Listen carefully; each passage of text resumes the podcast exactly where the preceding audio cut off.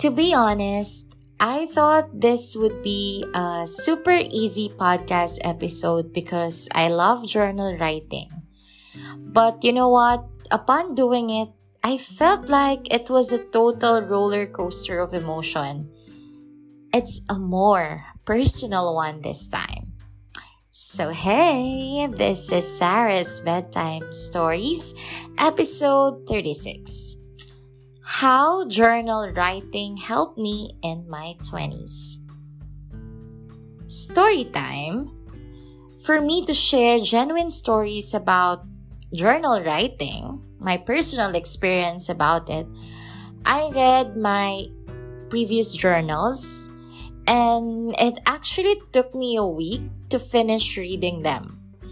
Kasi parang bawat journal, it's a year of my life. Bawat kwento, bawat pahina na binabasa ko, I am seeing a Sarah that was and a Sarah that still is. I now understand why I didn't share my journals before. It's because my life was written there. You'd know what's in my mind, in my heart, everything that is about me. And it's so hard to be vulnerable to people kasi may mga tao na wala namang pakialam. Meron din naman mga tao na baka gamitin yon against you. ba? Diba? So, having said that, why did I still choose to share about journal writing this time? First, um, I did mention my reasons why I did podcasts. But other than those things, I remember I had a conversation with my close friend Maan before. Sabi ko sa kanya, Mans. Actually, it's in Kapampangan. So, I'll say it in Kapampangan para mas ramdam. Sabi ko sa kanya, Mans, putang may wala na ako kay Earth.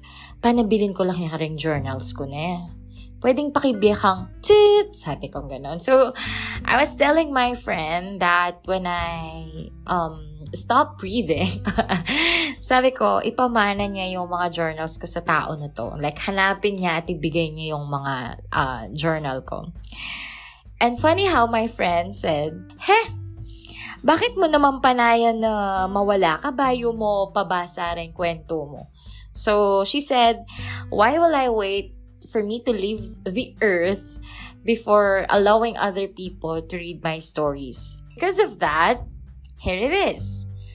Upon reading my previous journals, I realized how it helped me in dreaming, in understanding myself, and in appreciating life. Generally, if isa-summarize ko ang lahat, yun siguro yung pinaka na itulong sa akin ng journal writing. But that was so generic. Uh, kumbaga, hindi yun mararamdaman. Parang pakiramdam ko kulang. So, nung nagbasa ako ng unang-una kong journal, yung talagang detailed, that was my 2017 journal. I found myself crying. Crying because I feel like I was able to relieve the moments na pwede pala yun. Crying because I felt like I became better and stronger. Wow! Namiss ko palang old self ko. I was 20 years old back then. And I realized every lesson that I am sharing in my podcast Most of them I learned when I was around that age, 20 to 21. Alam mo yung habang binabasa ko yung mga sinulat ko doon, sabi ko sa isip ko, Ha? Dito ko pala yun nakuha. Dito pala yun nag-umpisa. Ah, kaya pala. Ganun pala. I remember one of the best lessons that I've learned that I wrote in my journal was Sometimes, if we cannot have the environment that we want, we have to create it. as a Gemini, if naniniwala kayo sa zodiac signs, I do love freedom. Lalong-lalo na yung kalayaan ko na makapagsabi ng nararamdaman ko at ng naiisip ko. I am at my happiest when I am expressing my thoughts. Pero, I realize that we cannot always have that.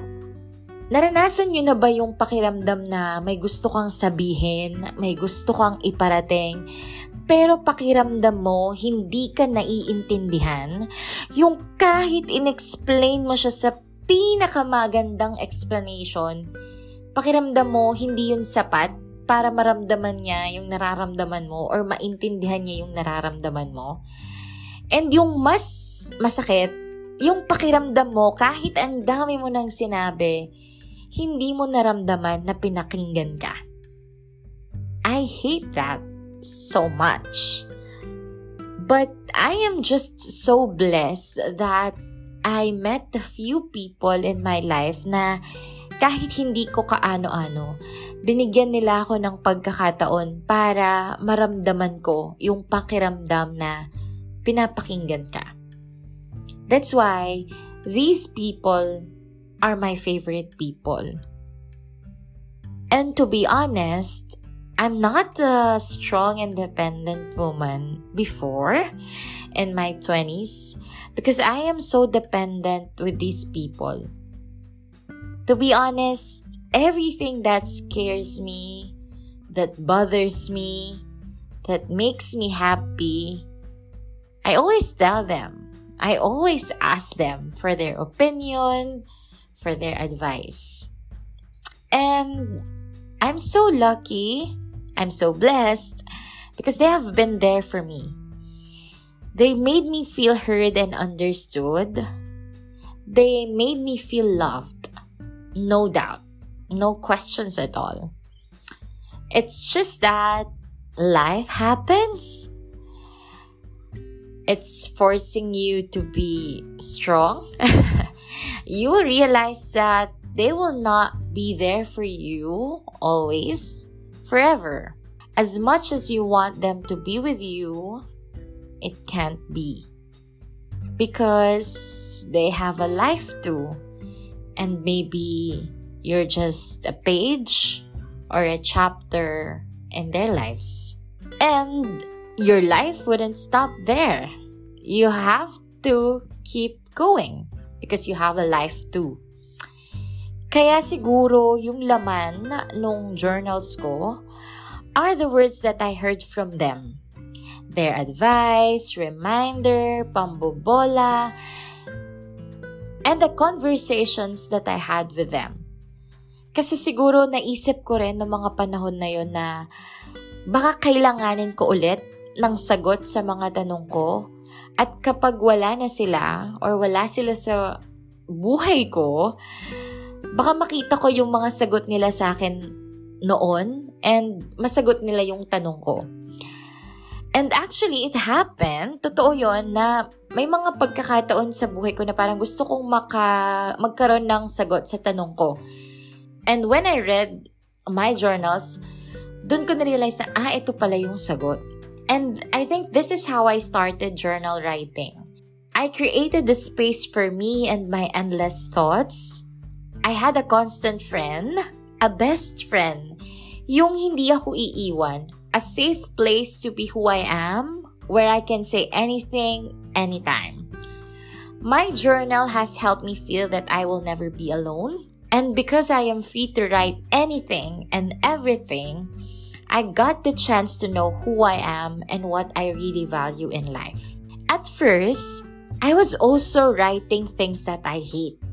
Kasi feel ko, kapag may kinaiinisan ako at nanggigigil ako, feeling ko yung pagsusulat ko doon, na inilipat ko yung energy, yung inis doon sa papel. But later on, na-realize ko na parang ang swerte naman ng kinaiinisan ko. Kasi sakop nila yung space ng journal ko. Tapos, sayang yung tinta ng GTEC para sa kanila, di ba? Charis.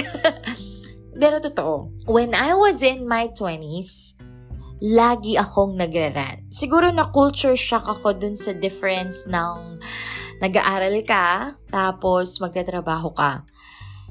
And one of my favorite people on earth told me na para pretty, I should avoid that. Eh ako, bilang sakto lang naman ang ganda ko at gusto kong maging pretty, ginusto ko talagang isabuhay yung sinabi niya.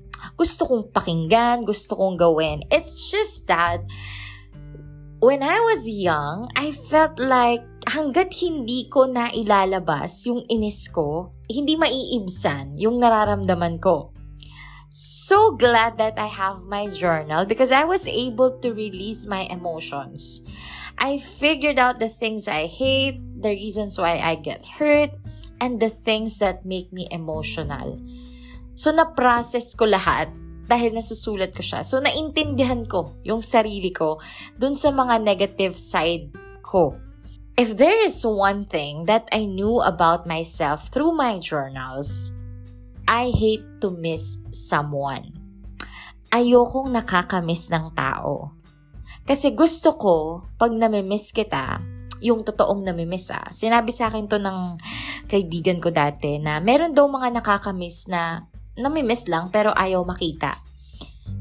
Pero ako, yung pagkamiss na to, ito yung pagkamiss na gusto ko makita kita, makasama kita, makausap kita, ganon.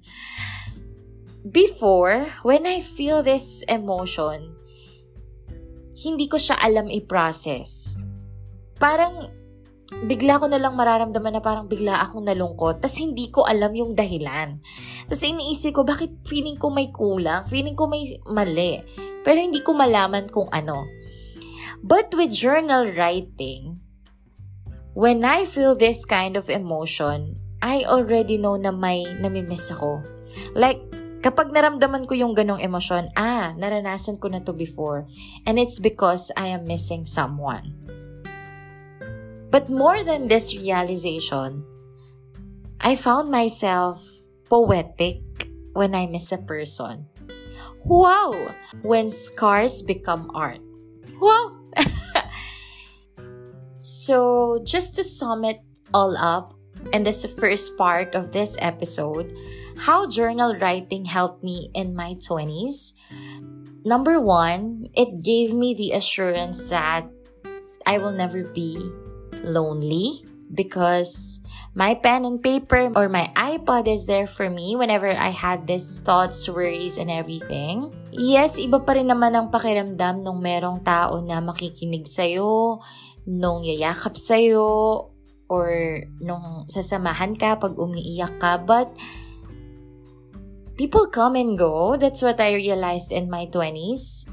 So, napakalaking bagay. Yung alam ko na meron at meron akong mauuwian at makukwentuhan because of my journal. That's one. And another thing is, it helped me in dealing with my emotions. Lalong-lalo na ako ayokong nagtatago ng nararamdaman. Ayoko na nagpipigil ng emosyon. Hindi ko kaya yon. Kaya malaking tulong sa akin na naintindihan ko yung mga emosyon ko para alam ko kung ano yung gagawin ko. Yes, I know that this podcast episode may sound medyo uh, malungkot. Pero this is just a reflection of how journal writing has helped me in my 20s. This is just the first part. We have a next one coming up next week, so make sure to listen to Sarah's bedtime stories. This is Sarah. Good night. Mwah. Thanks for listening to Sarah's Bedtime Stories. If you enjoyed my podcast, please like and follow me on Facebook, Spotify, and YouTube. Just search Sarah's Bedtime Stories. You can find me on Instagram and TikTok at at underscore Sarah's Bedtime Stories. Feel free to share your questions or stories with us at sarahsbedtimestories at gmail.com. And who knows, your story might become the next episode.